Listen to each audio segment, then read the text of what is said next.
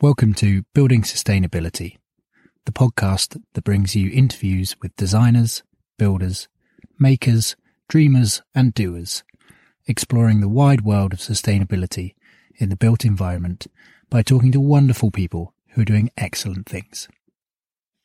I'm your host, Jeffrey Hart. So it is April in 2020, and this month we'll be releasing three episodes. The reasons for that are threefold. Firstly, coronavirus. I'm sure you've heard of it.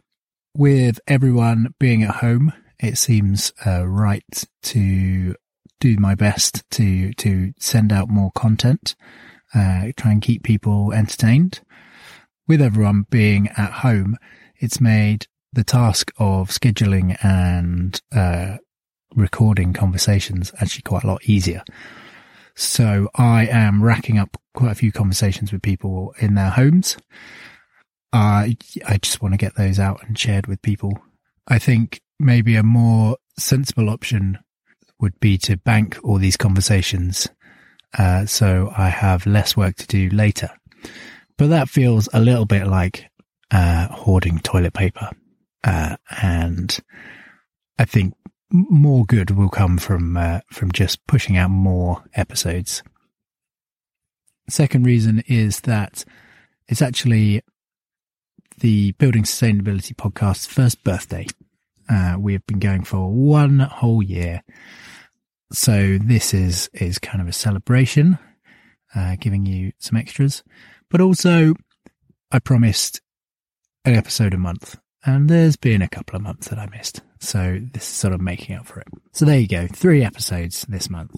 The, uh, the more eagle-eyed of you may have noticed that, uh, we've got a new logo, uh, that was designed by the wonderful Lee John Phillips. If you don't know his work, you should check out his Instagram, which is Lee John Phillips.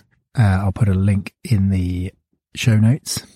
He is maybe best known for his shed project, where he is going through the contents of his uh, grandfather's shed and drawing each and every item in exquisite and very, very beautiful detail. So that's every nail, every bolt, uh, beautiful, beautiful hand tools, uh, sort of trinkets and little, little scraps, uh, in his, yeah, most exquisite style. And yeah, I'll talk a little more at the end of the podcast about the logo. Um, but I just wanted to say a big thanks to Lee John Phillips. In this month's episode, I am talking to Lucy Pedler. Lucy is an architect with 34 years of professional experience in the UK and in the US and has particular expertise in sustainable building practices. Lucy created the Green Register in 2000 as part of her lifelong commitment to the promotion of sustainable building. So we talk about retrofitting existing buildings. Now, retrofitting maybe isn't a term that you're familiar with. My, my definition would be that it's refurbishing a house, but bringing the building's efficiency up to modern building standards, as well as uh, the the looks and the feel. This focuses mainly on the three areas of stopping heat loss, creating air tightness, and managing moisture. In this conversation, we talk a little bit about uh, Lucy retrofitting her own home. Uh, we talk some about internal and external wall insulations, the and the difficulties of either, and and we touch a little bit on passive house which is really the extreme end of retrofit, where you're really tightening up the building, lots and lots of insulation, very airtight, and controlling the the conditions in the house. So that's it from me for now. I should say that these are recordings that are done from Lucy's own home and me in mine. Uh, so there are some background noises. I think everyone's becoming pretty accustomed to uh, maybe a little DIY uh, home broadcasting at the moment. Uh, with with doctors and, and politicians all, all talking over video uh, conference, so uh, perhaps it's it's not as jarring. Um, but yeah, the sound quality is is slightly diminished, uh, and you might might hear uh, the clinking of cups or or sirens in the background. I'll be back at the end to do a quick roundup, and I'll also talk a little bit more about the logo design with Lee John Phillips. Enjoy the episode. Hiring for your small business? If you're not looking for professionals on LinkedIn, you're looking in the wrong place. That's like looking for your car keys in a fish tank. LinkedIn helps you hire professionals you can't find anywhere else, even those who aren't actively searching for a new job but might be open to the perfect role. In a given month, over 70% of LinkedIn users don't even visit other leading job sites. So start looking in the right place. With LinkedIn, you can hire professionals like a professional. Post your free job on linkedin.com slash people today. Millions of people have lost weight with personalized plans from Noom. Like Evan, who can't stand salads and still lost 50 pounds. Salads generally for most people are the easy button, right? For me, that wasn't an option. I never really was a salad guy. That's just not who I am. But Noom worked for me. Get your personalized plan today at Noom.com. Real Noom user compensated to provide their story. In four weeks, the typical Noom user can expect to lose one to two pounds per week. Individual results may vary. Hey, Dave. Yeah, Randy. Since we founded Bombas, we've always said our socks, underwear, and t shirts are super soft. Any new ideas? Maybe sublimely soft. Or disgustingly cozy. Wait, what? I got it. Bombas. Absurdly comfortable essentials for yourself And for those facing homelessness. because one purchased equals one donated. Wow, did we just write an ad? Yes. Bombas. Big comfort for everyone. Go to bombas.com slash ACAST and use code ACAST for 20% off your first purchase.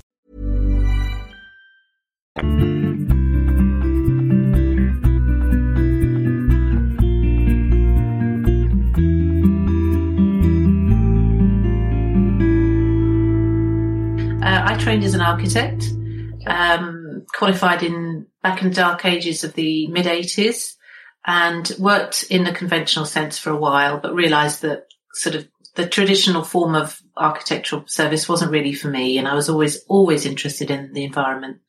Spent a long time trying to marry those two, and got the opportunity to work at the UK's first uh, green building store in London. Okay. And uh, so I kind of took a lateral step in my profession and was uh, learning about natural building materials and sustainable building practices in general. And I did that for five years. I created their seminar program. Mhm. And then I realized I missed architecture. So in 1999, I sort of started my own architectural business. Um, but what one of the, the most profound things that I discovered working at this building centre was the lack of independent uh, advice and guidance on sustainable building. Um, lots of manufacturers will give lots of very useful technical information, but it's naturally going to be biased towards their products. Sure. Yeah. And the seminar program, it was called Construction Resources, which apparent, which uh, sadly is no longer.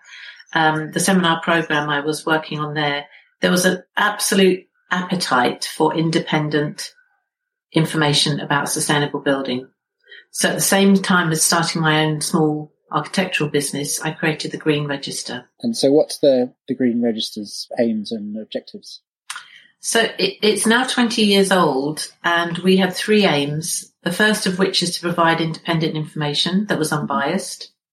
The second was to provide opportunities for networking. So if you kind of think 20 years ago, if you talked about sustainable building, you were looked at a bit odd and it was very sort of alternative and brown rice and lentils kind of stuff. and uh, those of us who wanted to do this really needed to sort of meet other like-minded people to Mhm. reassure us that this was not mad and this was quite a sensible way of going. And the third got the uh, third aim of the Green Register was to provide a register of professionals for clients who wanted to find people who were willing to do this kind of work. Again, going back to working in construction resources, we got a lot of clients coming in, looking around, liking what they could see. There were full size mock-ups of sustainable building practices. They go out, back out the door. They couldn't find anybody to deliver it. hmm So we wanted to create a register of people who were, who were keen, who were committed and clients could go to architects, engineers, builders and so on. Um, and that was the idea of that was that they could then find somebody who wasn't resistant to these ideas. Um, so, what? How many? Um, how many people do you have on the, the register? So um, we have several hundred. One of my colleagues has the exact numbers. Um, they are. Uh, there is a prerequisite to join the Green Register, which slightly limits the number of people on it. In as much as we don't just want somebody to pay a fee and then join us. So we we have a kind of way of filtering out people, and they have to attend a certain minimum number of hours of Green Register training. Okay. And so we've trained tens of thousands of people over the years, but the actual number of members is, is a few hundred. Okay. And then uh, you've mentioned training. I was having a look at your your website earlier. You've got lots and lots of training opportunities going on in, in a whole variety of, of uh, topics. Yeah, well, I think um, as an architect, uh, when I was working in, in sort of conventional architecture, uh, we we used to be the lead consultant, but we would work with all the other players in the construction industry, and it was very much a team effort. So when I started the Green Register, I really didn't want this just to be a training provider for architects or engineers. So there's a lot of our events are applicable or appropriate for multiple disciplines. Um, and we actively in, encourage cross-disciplinary discussion. So if we get a room full of um, architects and engineers and some builders and maybe some planners, we allow a lot of discussion in the events because it's really important for everybody to hear their own, their other people's perspectives. Yeah. And so the training is designed A to attract a multidisciplinary audience, but also to look at all aspects of sustainability. So a lot of focus is quite rightly made on energy, mm-hmm. but there's all sorts of other things to do with sustainability, water, health, well-being, uh, material use, reduction in waste. And so we try to cover as many of those topics. Well, I think I think you've done an excellent job, and I think that Oh, uh, the combining of of the, the disciplines um, is really beneficial. I think there's a lot of times when, as a builder, I get drawings from an architect that you know don't don't quite make sense in the real world, uh, and yeah, that's the sort of frustration I feel sometimes towards architects, and I'm sure there's many that come come in the other direction. Um, so getting everyone in the same room to actually kind of talk about why why they're feeling like that, what what their, their troubles can be, is is really beneficial. I, I so so strongly believe that. Um, unfortunately, we have a slightly adversarial situation in the UK.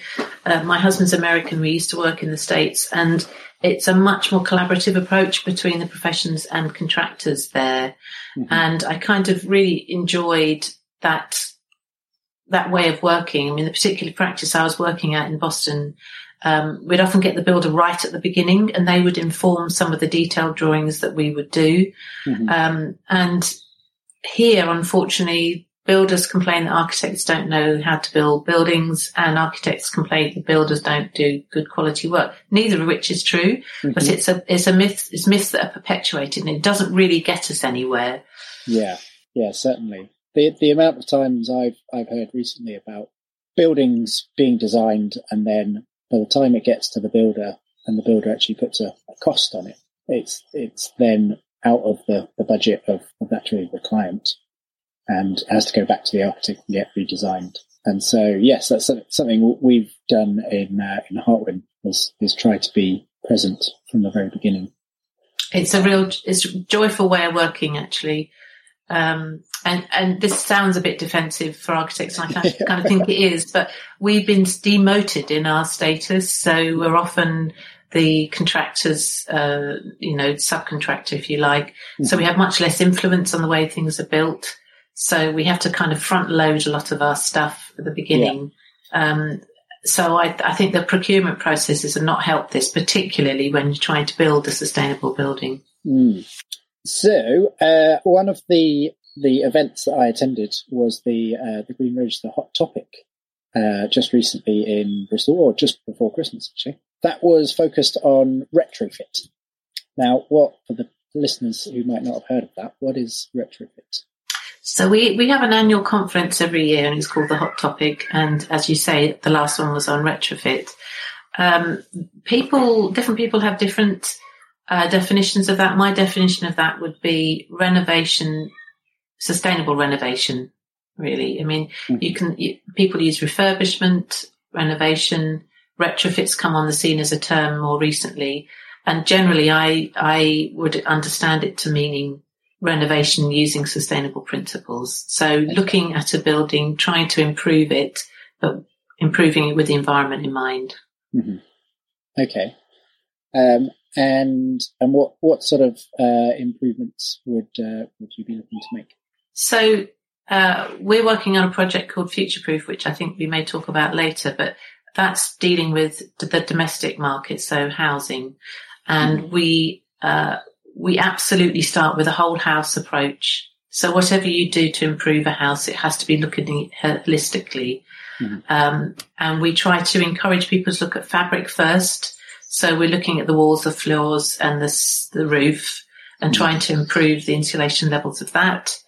Uh, bearing in mind um, moisture movement and the fact that you might have unintended consequences as a as a result of adding insulation, um, making the building more airtight. But then you have to have a ventilation strategy. You know, all these things are interrelated. Yeah. But we do start with a whole house approach, and we start with fabric first. And then if there's any more budget left, then we look at the kind of renewable energy options like mm-hmm. solar panels. Okay. So thinking about our current housing stock, uh, what what sort of insulation levels uh, would there be in, in, a sort of standard standard home, maybe a Victorian house? Or... So it, it does very much depend on the period of the house. Um, you know, post 30s, a lot of them have cavity walls, so the walls may already have some level of insulation. Mm-hmm. Um, most houses have a pitched roof and it's extraordinary how we don't yet have all the houses with loft insulation um, or inadequate amount of insulation. And that is an incredibly low cost, high carbon saving measure. So yeah. I would look at that as the very first thing is try and improve the loft insulation. Um, as I say, you can, you can almost do it yourself if you, if you're think, if you protect against, um, uh, lack of ventilation in the roof space. Hmm. Um, mm. That's a detail we talk about with um, our delegates. Um, and then once you've looked at the loft insulation, you might look at things like wall insulation, which is complicated for pre 1920 houses because they're generally solid wall houses. Mm-hmm. and a lot of those are what might be referred to as high values. So they're decoratively very beautiful on the outside. They might be in a conservation area. There might be limitations on what you can do to the outside. Mm-hmm. So you then start looking at internal wall insulation and there are, it's very, very important when you're looking at internal insulation to do it properly. And okay. then there's, and then there's floor insulation as well, which depending whether it's suspended timber or concrete have different solutions. If we're talking about putting insulation inside, inside the walls, so the, the, we have two options. Is that right? There's, there's internal or external. That's right. Yeah. And uh, is there one that's that's preferred? Uh, external wall insulation is far better for a number of reasons. Um, it avoids um, some of the detailing issues that you get with internal walls hitting external walls when you're doing internal wall insulation. Uh, you're not losing floor space by doing external wall. You're also putting a big tea cozy over the house. So you're taking advantage of what's called thermal mass, which is the the brick or the block or the this, the stone of the building to hold on to the heat. Mm-hmm. Um, and it's a much more effective way of doing it. Uh, if you do have aesthetic issues though, that might not be possible. Yeah. It's more expensive per square meter than internal wall insulation. And, um, you have to think about the weather, which you don't have to with internal wall insulation. but there's more risks with internal wall insulation. Okay. Um, so, what are what are some of those risks? The, the main risk with internal wall insulation is uh, you're applying a, a, layer of insulation on the inside, which moves something called the dew point. It's the point at which airborne moisture, which is generated in the house through cooking and showering and so on, mm-hmm. and that dew point gets moved behind the insulation. And you may well get what's called interstitial condensation, which is droplets of moisture behind the insulation. Now, if that insulation is a synthetic insulant, um, it gets trapped. The, the moisture gets trapped, and we've seen numerous schemes where the internal wall insulation has been had to be taken off because of mold problems, and there's black mold behind the internal wall insulation. Whereas if you use a natural insulant, wood fibre is a really good example. Mm-hmm. It can usually cope with that moisture. I say usually because you have to have a ventilation strategy alongside it. Um, but we at the Green Register strongly advise using a natural insulant for internal wall insulation. Great. And that's um, um, wood fibre you've just mentioned. What is that, that product? So it's it's taking it is actually usually virgin wood um, rather than uh, recycled wood, pulping it and then heating it up, and the natural resins bind the fibres together. So in terms of a sustainable building material, it's a pretty good product. Yeah. Um, it's generally not using high value timber. Uh, there's not a huge amount of energy going into making. Obviously, you have to heat up the fibres. But um, in terms of health and well-being, there's very little added to a wood fibre board that would be detrimental to the environment. Excellent. And it's really breathable. It's it's excellent in terms of its moisture management. Yeah. When you when you say breathable, what can you elaborate on that that term? Yeah, it's a bit of a it's a bit of a rubbish word actually. um, and people have tried to do enhanced moisture vapor transfer and all sorts of other that's, that's equally useless, not useless, but difficult. It's basically saying that it, if a, if a material is breathable, it's not, it's not just vapor permeable, like a mineral wool insulation is vapor permeable. It will allow mm. airborne moisture to travel through but a breathable material actually can hold on to the moisture within the fibers of the insulant. Okay. In, in, this case, if we're talking about insulation. So it's kind of like a reservoir and it's able to manage moisture much more safely than a synthetic insulant. And it will, the reason why breathable is used is that you can absorb that moisture, but the principle is you can then release the moisture to the outside. So it doesn't stay in the, in the material, it, it right. moves out. Okay. Yeah. So using it as a, a, sort of battery almost as a, sort of yeah. rechargeable. It's a good way to put it. Yeah. Excellent. And then going back uh, to external insulation, I'm just sorry hopping around quite a lot. Mm. My, my, brain. Uh, it seems like if that's the the preferred uh, option, it seems like there's also uh, difficulties there, which um, well, just sort of coming into my mind instantly as if you put a big, big chunk of insulation on, on the outside of a building. What then happens to the eaves? Do you then have to build an extra bit of roof?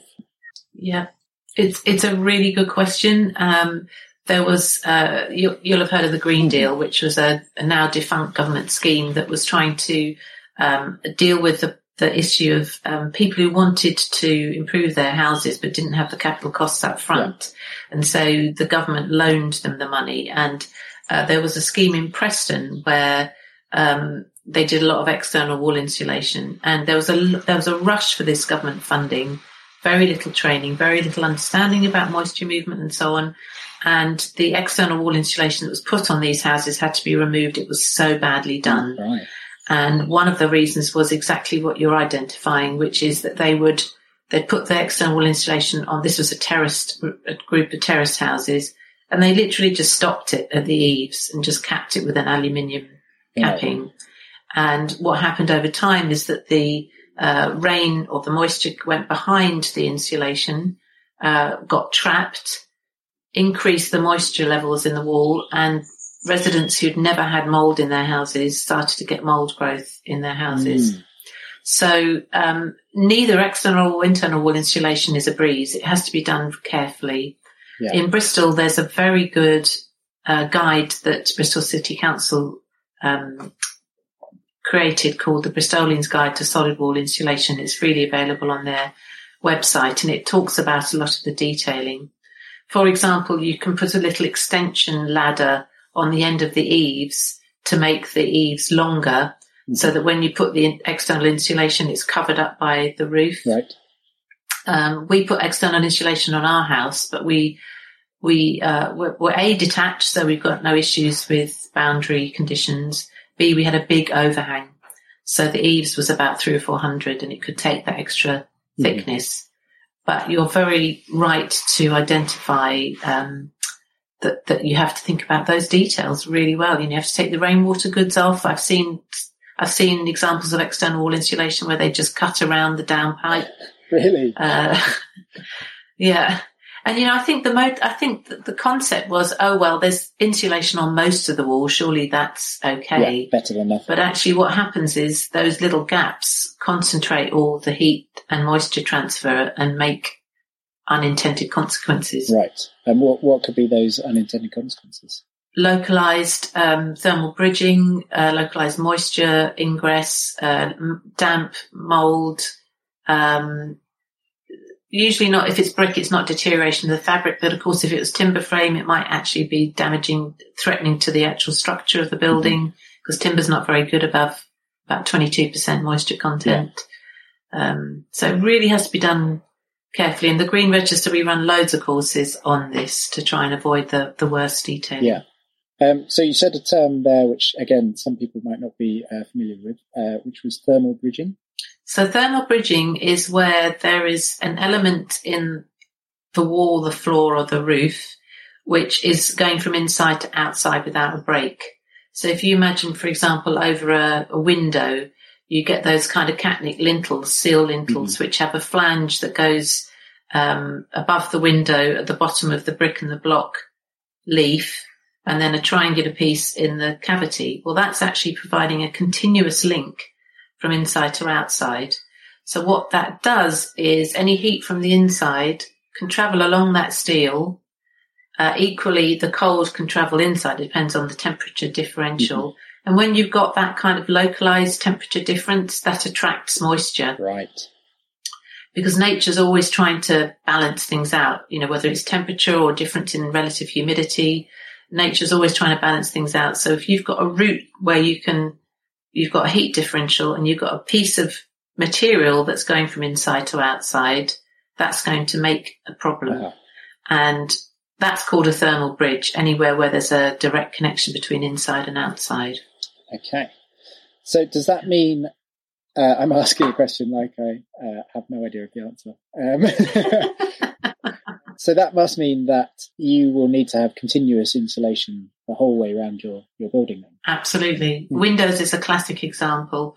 So when we put our external wall insulation, we were lucky enough to be able to take out the Yeah. windows. They were the old Crittall type.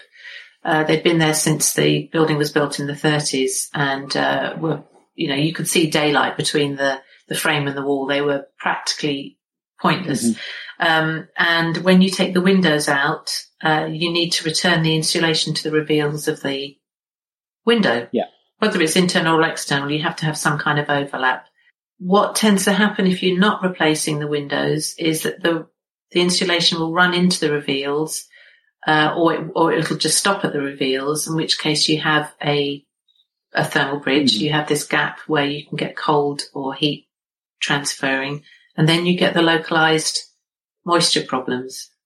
And the the the the, the advice is to always overlap your window with your insulation. Okay. So when you're looking at a section through a wall, the insulation in the window should have some overlap, even if it's only 10 or 15 mil, because then you're avoiding that thermal bridge. Right. So it seems like uh, there's quite a lot of potential to to make some mistakes throughout this.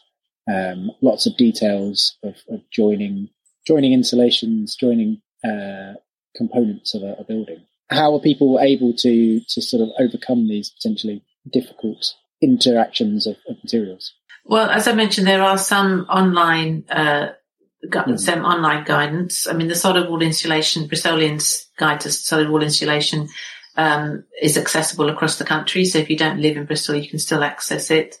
Uh, that's a very practical one. It looks at all the period properties types across um, the city, from uh, Georgian through to Victorian, and then into the 20th century, uh, with some good detailing. So that would be a good start. Right. Um, I would, of course, say that um, the Green Register courses are a way to learn about this.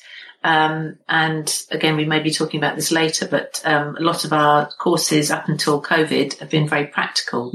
So we'd actually get physical demonstrations of how to detail around windows, difficult junctions, uh, getting air tightness right, using air tightness tapes and so on, using full size mock-ups and so on. Yeah. And other courses are available. Excellent. Yes, well, let's talk more about that uh, in a bit. Uh, we've touched on insulation, or, or we've we've sort of dealt with that. We know how we're going to to insulate our, our home. You've mentioned there uh, airtightness.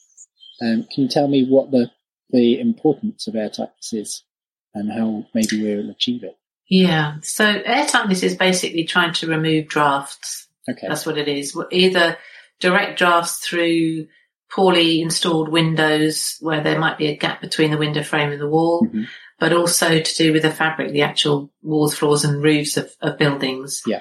Um, and any time you have a draft, you're, you're making your heating work harder. Mhm. And since most of our heating is using fossil fuels, or that, although that is changing, um, anytime you've got a poorly performing external envelope, walls, floors and roofs, you're making your heating system work harder. So the idea behind airtightness is just to try and minimize the uh, gaps, Right. The drafts, um, whilst maintaining fresh indoor air quality. So there's a difference between uh, unintended drafts uh, or infiltration of air Mhm. and uh, ventilation. So as you tighten up a building and remove those drafts so that your heating system isn't working so hard and you're not using so many fossil fuels and producing CO2 and so on, you then have to make sure that your quality of air inside is good for human habitation. Yeah. And and how how are you achieving that? So it's mainly around junctions. Mhm. So anywhere there's a junction between a wall and a floor, or a window and a wall, or a door and a wind wall, and any junctions are potential routes for cold air to come in Uh-huh. and provide that un- unwanted cold air. Um, so it's good practice. It's actually not that difficult to do, and as a builder, you'll you'll know that if you're just a good, competent builder, you probably will get a reasonably airtight building. Mhm. Um, so it's not rocket science. It's good practice. Um, but I think where the gap in knowledge is, it's a bit like the insulation is that people think, well, it's just a, it's just a couple of mil between, um, you know, the, the mineral wool and the timber frame. What difference is that going to make? Um, but you get a prism effect. The small gaps attract a disproportionate amount of heat loss and um, moisture. Right. So trying to get those gaps to be minimized is what airtightness is all about. And as I say, it's not difficult, but I think part of the problem is people don't understand the importance of these small gaps. They see them and they think they're inconsequential and they're absolutely not. Right. Okay. Um, and how how are we measuring uh, the airtightness of a building? So something called a blower door test, um, which is a pretty straightforward way of measuring how leaky your building is. Uh-huh. There's a number of people that will do it, and it, it basically you employ somebody that's got the kit, and the kit usually uh, is a a panel that's a door size with um, adjustable size to fit snugly into a door. Um, it's made up of fabric, and in that fabric there's a fan, and you put you you insert the panel in the door. You close all the windows and the vents and everything in a in the building, and then you turn the fan on. Mhm. And the measurement of air tightness is the number of cubic meters of air changed per hour at a certain pressure differential. Okay. So it's meters per squared, p- cubic meters per square meter at 50 pascals. And what the fan does is it pushes air into the building and it measures how fast it has to do that. So if you imagine an extreme version where you forget to shut a window, Mhm. you start the blower door test and that fan is just constantly trying to get that 50 pascals difference between inside and outside Uh-huh. and it can never get there. So it's a, it registers it as an incredibly leaky building. In contrast, if you've got a very airtight building like a passive house building, which is a German standard and they have very low airtightness standards, You turn the fan on, you get up to the 50 pascals difference, and you really don't have to pump much more air in Right. because it's so airtight, it's not leaking um, anywhere. Mhm. And then you can do something called a depressurizer, depressurizing um, test where you take the fan and you reverse it and you suck the air out of the building. And what that helps to do is identify where the drafts are. Okay. So you can reverse the fan, you go inside the building, reverse the fan, turn it on, and then you use something called a smoke pencil, which is just like a little wand with smoke coming out of it, and you can go around the building. And because you're pulling air in from the outside, because the fan is reversed, as you hold the smoke pencil up against the places you reckon you're going to get the air tightness or the leakage, the smoke will move faster. So it's a visible way of identifying where those gaps are. Sure. And then presumably you can fix those issues and, and seal up your building better. Yeah. Um, what often happens, unfortunately, is the building is is finished with the internal boarding finishing. You do the air tightness testing, and when you've identified where the gap is, it might actually not be where the gap is. Right. So, say for example, you've got a dot and dab plasterboard, and it looks like it's manifesting itself at the skirting. Mhm. The gap might be actually the other side of the room, but it's traveling behind the dot and dab and it's just coming out in the skirting. So the ideal situation, which doesn't often happen, is you have a two part air tightness test. You do one before the boarding is finished internally. Mhm. Then you can literally see where the gap is and where the air's coming in. You do the remedial works, finish it off, do another test, and hopefully you're you're getting to your achieved level. Right. And what what sort of um, levels are say uh, an un unretrofitted building? What what air tightness would you would you expect one of those to achieve? Obviously, depending Um, on the very- period. It does, and interestingly enough, you know some of the Tudor half timbered buildings are quite good Right. because they've used wet plaster, and wet plaster is a very good air tightness layer. So it's not necessarily that older buildings are going to be poorer, although it, it generally is. Uh, the building regs uses 10 cubic meters per square meter 50 pascals, um, which is a very easy standard to achieve. Yeah. Um, passive house, which I've mentioned, is below one. Um, if you get lower than three air changes per hour, um, that's a very good air tightness um, level, but you'd have to introduce some kind of mechanical ventilation because that's too airtight to provide enough fresh air for people. Okay. Um, on one of your training sessions just uh, last week, uh, someone helped to uh, visualize that. I forget whose talk it was, uh, but they said that ten, the uh, the ten uh, level, so the sort of the standard, uh, the building standard, uh, was a hole the size of a an ATM machine. If you added up all the little little cracks, uh, that's how big the hole could be. And then a passive house standard was a hole the size of a credit card. That's right. So That was a good um, illustration. that was yeah, fantastic. Yeah. Um, yeah. That was Niall Crosson from um, Ecological Building Systems. It's a very good way of demonstrating that. yes. I mean, that's, that's a, an ATM is a, a huge, I mean, that, that is leaving a window open. We'll be back after a quick break. Hey there, I'm Mick from the Mick and Pat Show. That's right, and I'm Pat. Looking for a podcast that's like catching up with old friends? Well, you're in luck. We're here to bring you weekly doses of lifestyle commentary, discuss culture and politics, and top it off with the occasional beer and film reviews. But it's not just about us, we're a community. Our listeners are our kin, and we let you all have a say in what we discuss. So saddle up and join the conversation at the Mick and Pat Show. You can check out our website or find us wherever you get your podcasts. It, pretty much is, yeah.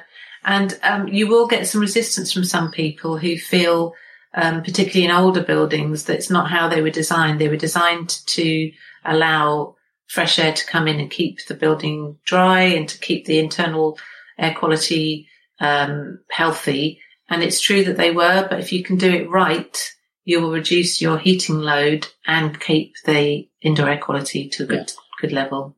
Um, so you mentioned there that if we get below uh, three, uh, is it three meters cubed or three air Three per hour, yeah. Okay. hmm Uh, then we have to add in ventilation. And what what Mhm. form can that come in? is ventilation not just getting rid of all of our, our heat and all the gains from, from sort of sealing up the building and insulating? Yeah, so um, there's something called whole, whole house heat recovery, MVHR, and that's the preferred method for new build mm-hmm.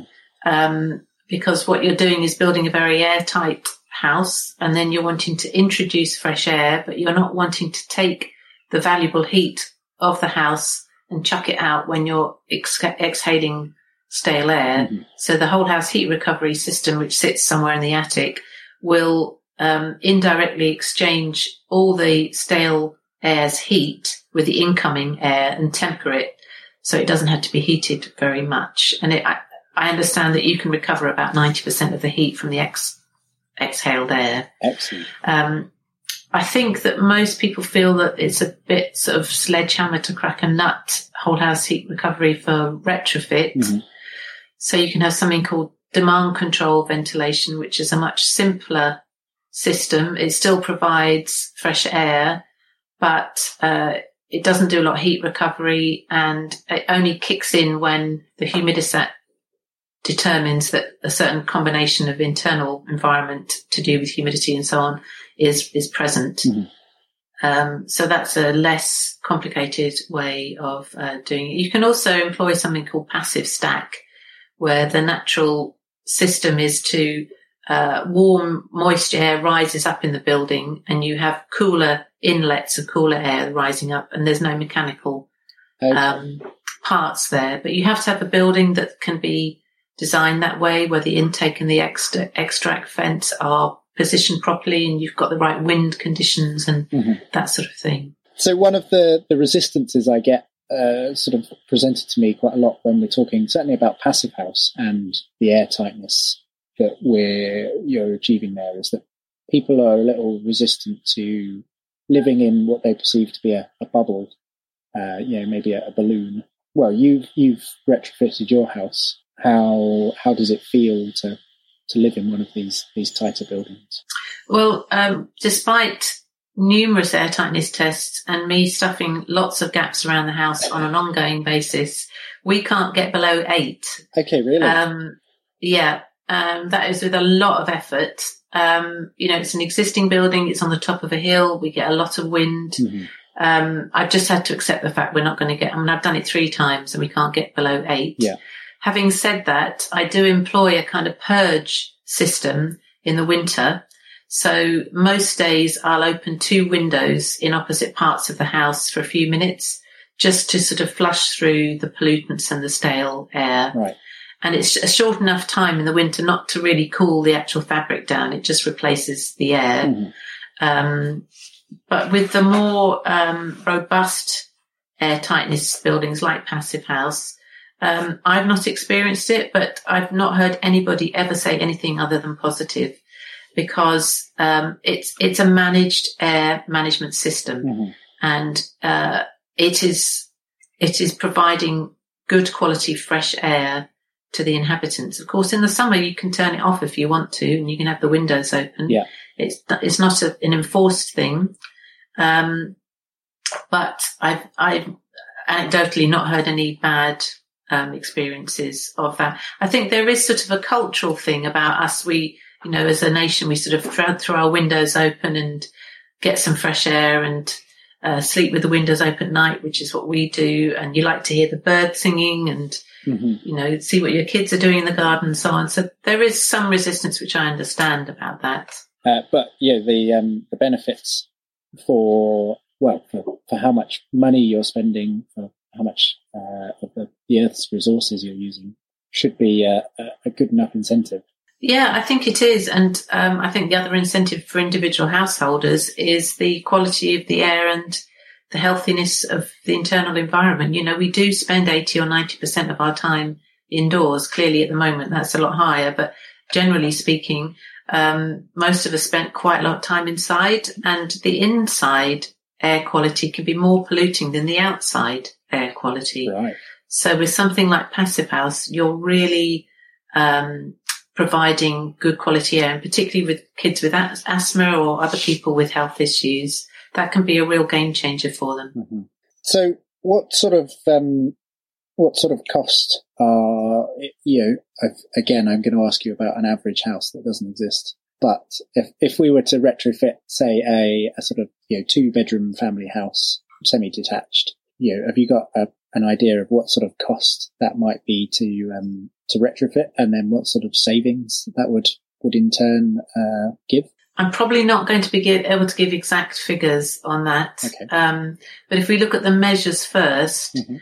um, simply uh, doing things like um, replacing your boiler, for example. If you've got a very old boiler, it's going to be running very inefficiently. Mhm. So replacing a boiler might be three or four thousand pounds, but you'll be using the heat that's coming in much more efficiently. So your bills should go down as well as having an impact on using fossil fuels. Mhm. Um, you can do a lot of low cost things like um, draft proofing your windows, um, either as a DIY project if you're confident in that, Mhm. um, putting secondary glazing up if you can't put double glazing in. Um, you know, maybe replacing windows, depending on the window style, might be eight hundred pounds or thousand pounds per window. Um, that might make a significant difference to your heat loss, but also to your comfort levels. Right. Um, and that's something that Passive House focuses on a lot. Is it's not just about energy; it's about comfort in the house. Mhm. If you're going to do some wall insulation, that will be several thousand pounds, depending on what measure you employ. Mhm. Loft insulation is just a few hundred pounds. Then there's other kind of um, heating controls you consider. You know, if you don't have a thermostat, obviously that's a that's a plus. So your heating's not going on when you don't need it. That's quite a small investment of money.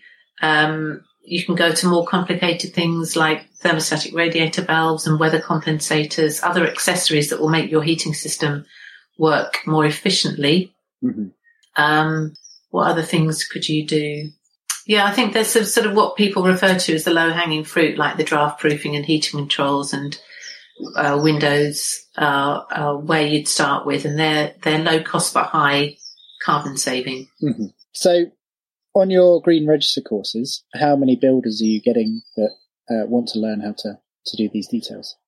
That's an extremely good question. And as I mentioned earlier, the intention of the Green Register was to get across the, the board uh, delegate attendance so that we'd get builders, contractors, architects, engineers, and so on together. We have spent 20 years, nearly 20 years, trying to encourage builders onto our courses with very limited success. We've got a small number of builders on the Green Register register. Um, and they're the, they're the sort of pioneer builders. They're the people like you who've been doing it for some time, who understand the issues, who have got clients who want to build like this. But, uh, very frustratingly for me, we have had very little uptake from builders until about 18 months ago. Mhm. And then we were approached by uh, Malcolm McMahon, who was until recently the director of Green Heart Sustainable Construction. Um, and they're one of the, the, the most sustainable builders I, I know Mhm. who uh, have had decades of experience and came to the Green Register saying, you know, we've now got quite a lot of experience in sustainable building. Can we share this with other people and try and get more builders onto the Green Register course, which of course we, we were very, very um, keen on doing. We started working with Malcolm Mhm. and then it, just out of coincidence, BEIS, which is uh, Business Enterprise and Industrial Strategy Government Department, then sent out a um, uh, request for bids to work on the retrofit problem. Mhm. And that is that not a lot of retrofit is done very sustainably. So we were, we had already started this con- this conversation with Green Heart Sustainable Construction. The bid came along and Centre for Sustainable Energy, which is CSE in Bristol, as an energy advice charity, approached us and said, would you like to come in on the bid with us? Which we did. Mhm. And we won the bid um, in November 2018. And the the premise of our application was that CSE, who are, as I say, are an energy advice charity, get lots of phone calls from home- homeowners saying, I really want to improve my building, my house. I can't find the builders. Mhm. So there was a pent up demand. And they could provide the demand, CSE could provide the demand, and the Green Register was tasked with providing the supply. So in other words, training the builders Uh-huh. to be able to satisfy the demand of CSE and other clients wanting to do this. And so uh, when we won the bid, we started working on this project called Future Proof. And it's a kind of arm of the Green Register and we work with CSE and its, its mm, primary function is to train builders in sustainable retrofit. And we went into it with our eyes open, having had 19 years experience of trying to get builders onto our course, knowing the barriers that there were. Um, we had some networking sessions and some breakfast meetings with the kind of core pioneer builders in Bristol and the Southwest. I should mention that the, the uh, Future Proof is currently a West of England initiative. That's the way BEIS wanted it to run. And we identified all the barriers. So the barriers are things like um, builders are really busy. Um, they don't need to change their building practices. Um, building control doesn't pick up on stuff that might not be compliant with building regs, or it gets through after the inspection. Clients don't want to pay for it. Builders um, don't want to take time off. They're not paid to go and do training. All these barriers, and we've tried to solve that with Future Proof. And Future Proof is really gaining traction now. It's been a very steep journey for us, but we now have dozens of builders like you on our training courses and Mhm. we're absolutely delighted that it's gaining traction. So, how are how are some of the ways that you've solved those uh, those issues that were, were brought up in the first? Well, prob- probably the core one is that we pay builders to attend, and that seems to have unlocked everything surprisingly. um, you know, we haven't got a huge amount of money from BEIS, but we wanted to remove the barrier of it being a financial burden on the builder. Mhm. So um, we are paying builders to attend our training. Um, we are trying to make it very much a blended learning experience. So we we don't just do site visits. We'll do the backup theory that goes with it. Just a good example of that would be um, we had a couple of hours on lime, different uses of lime in buildings. Mhm. Then the trainer brought some lime in, showed how to apply it, and before COVID came along, we were lining up a site visit to show the builders how to apply lime in practice. So it's a very practically focused Yeah. set of training. We've tried to time it so that it's not right in the middle of the day. So it's either early morning or after most builders have finished work. Mhm. Um, they're short and sharp, so they're not, you know, huge, long seminars, hours and hours long. Um, and we're trying very hard to connect builders together. So we have social events and so on, so that builders feel um, that it's worth doing and that there's other people out there doing it. We've got a WhatsApp group so people can share ideas and swap uh, different thoughts about sustainable building. Excellent. There, but there's a lot of uh, builders out there who maybe aren't currently working to to create uh, sustainable buildings or aren't focused on the details. Um, how are you working to to influence them and and you know, maybe help to change their uh, sort of mindset or practices? Yeah. Uh, I think we're, we're realistic that we're not going to reach everybody. Mhm. So if you imagine a sort of concentric circle in the middle of there, the pioneers, which are the builders that we started working with, who like you, they're already on board. They understand the issues. They're already practicing what we're trying to teach them. The next concentric circle out is the early adopters. Mhm. So those are the builders that would like to do it if the budget's there and the client's keen and so on. And that's the group that we're concentrating on at the moment. The next level out is the people who might be interested. And then there's the general builders who will never get to, and we're not trying to either. You know, this is quite a small project Mhm. at the moment. But one of the things that we have developed is what's called toolbox talks. So once our builders have completed a certain number of training sessions through Future Proof, they become what we call FABs, Future Proof Associated Builders, FABs. And they're then uh, offered up to other builders to provide toolbox talks. So this is peer-to-peer learning. Mhm. So it might be somebody on that second concentric circle is interested, but just really doesn't get air tightness. They'll call us up. A fab will then arrange to go out on site, have a look at it, train them on the, the basics of air tightness. And what we've said is we'll give two free toolbox talks to any recipient who wants, if they want more of that, we encourage them to come in and become FABs, become future-proof associated builders. And the idea behind that is the pool of trained builders gets bigger and bigger.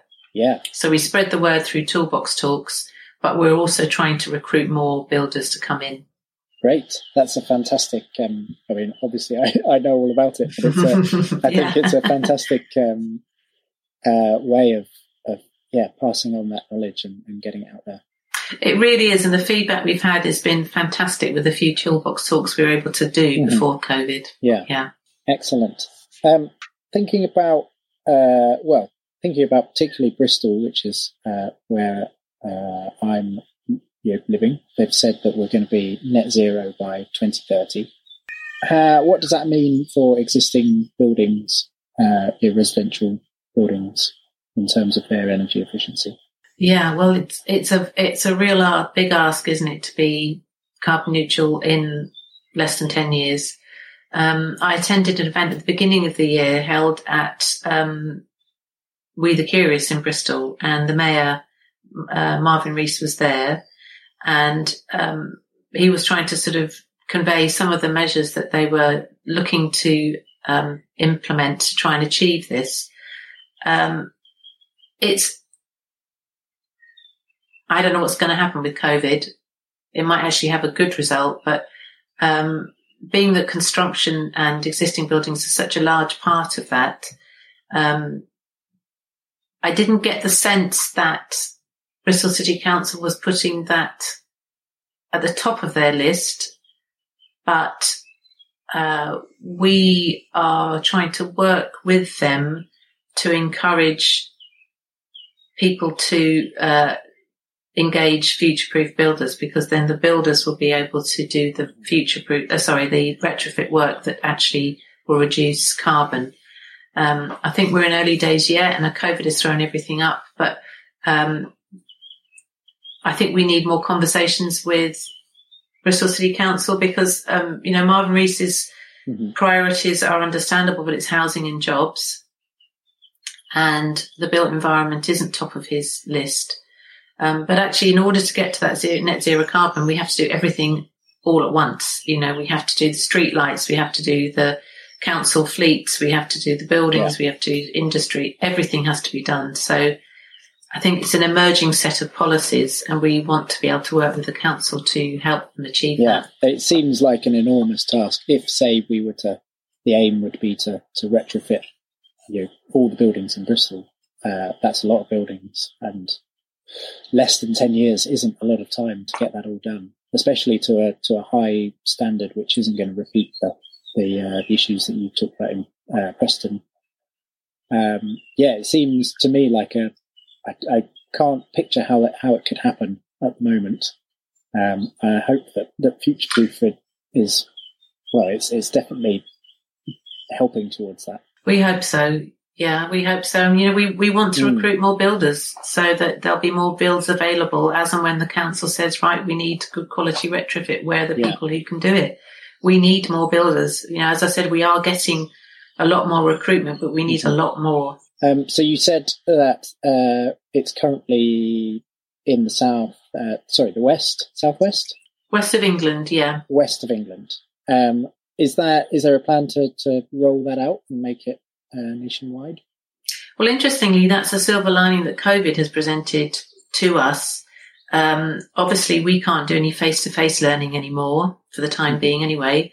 And we've had to convert all our courses to online courses, including our future-proof courses, and have been absolutely delighted with the response, particularly from builders who, you know, we are generally trying to focus on face-to-face um, practical learning but builders who've attended courses since the virus um, created lockdown have been extremely positive about the courses.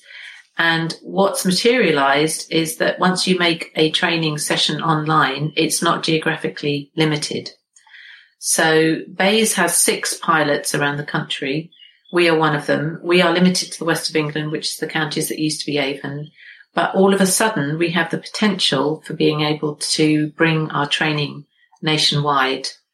And at the moment, we're working with a not-for-profit called Carbon Co-op in Manchester, mm-hmm. who are kind of a hybrid of the Green Register and CSE in, in that they work with householders and builders.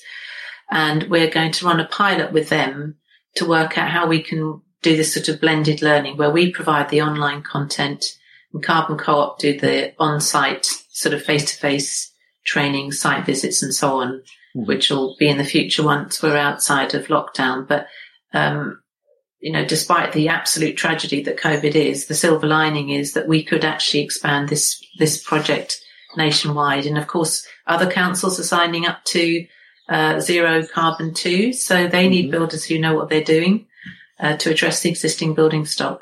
So yeah. we're very hopeful on that. Excellent. Well, I think, uh, yeah, what you're doing is, is fantastic. Oh, thanks, Jeffrey. Very thanks. pleased to, to be a, a, very small part of it. Well, you're, you're a very welcome part of it. um, was there anything else uh, that you wanted to talk about in particular? Anything that um, I would say if anybody's listening who is a builder who is interested in becoming a future-proof builder, to look on the on our website, mm-hmm. either the Green Register or futureproof.net net.uk or it might be .uk.net. Sorry, I can't remember I'll, that. I'll put a link in the. Thank you. Um, also, if you're a client or you're a self builder um, and you want some help from a builder who knows what they're doing, because mm-hmm. obviously mm-hmm. you need the builder and the client to be on board with this. Um, and recent experience has found that um, most builders will say, "Well, I'll just do what the client wants." And we need more clients who want to say who want to, the builder to build sustainably. Yeah. So um, put put them in touch with us as well, or in touch with CSE, Sustainable Centre for Sustainable Energy.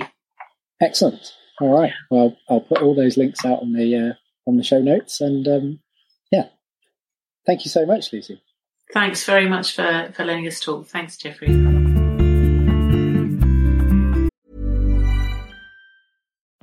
Life is full of what ifs. Some awesome, like what if AI could fold your laundry? And some, well, less awesome, like what if you have unexpected medical costs? United Healthcare can help get you covered with Health Protector Guard fixed indemnity insurance plans. They supplement your primary plan to help you manage out of pocket costs. No deductibles, no enrollment periods, and especially no more what ifs. Visit uh1.com to find the Health Protector Guard plan for you. There's never been a faster or easier way to start your weight loss journey than with PlushCare.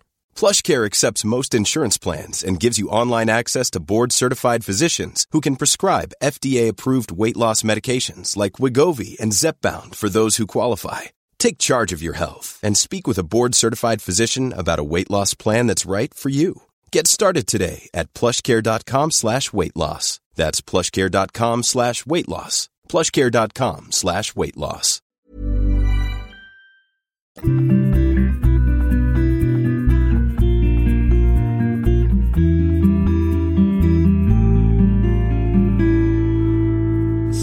thank you so much to Lucy for recording that conversation, taking the time. There'll be a list of links in the show notes to this podcast for all of the things we've talked about. Want to say a big thank you again to Mike Hill for giving us our music and to you, the listeners. Um, thank you very much for listening for this first year. Uh, I hope you've enjoyed it. I've certainly enjoyed uh, reading your your comments uh, and hearing your suggestions. So, especially thank you to Lee John Phillips. Um, he has created a wonderful, really great logo. I spent a long time looking back over the year's work uh, and seeing how it developed and how it changed. And it's maybe taking on a slightly different route than I maybe originally had intended. Um, I was looking out at other podcasts and there's lots that are to do with building science and a very, very, um, uh, kind of clinical, I guess. Um, and I like that actually that building sustainability is, is got more of a focus on craft and tradition uh, and people. Um, I feel like that's a, a it's maybe a slightly unintended consequence. I'd been thinking about redesigning the logo And I was thinking about using old tools to, to represent the, the craft and the heritage uh, and the building. I thought about it and then realized that Lee was a far, far better artist, uh, designer, and that I should just ask him. Uh, luckily, he had a gap in his schedule and, and said he would. I think he's boiled down the essence of the craft, the heritage, you know, the nature and the people into three perfect tools. So yeah, many thanks. Uh, once again, I hope you've enjoyed listening. Uh, if you have got suggestions for who might be a good podcast guest, then please drop me a line or get them to send me an email. And following straight on from this episode, there's two more. So I hope you're staying safe and healthy. And remember, stay home. Mom deserves the best, and there's no better place to shop for Mother's Day than Whole Foods Market. They're your destination for unbeatable savings, from premium gifts to show-stopping flowers and irresistible desserts. Start by saving 33% with Prime on all body care and candles. Then get a 15-stem bunch of tulips for just $9.99 each with Prime. Round out Mom's menu with festive rosé, irresistible berry chantilly cake, and more special treats. Come celebrate Mother's Day at Whole Foods Market.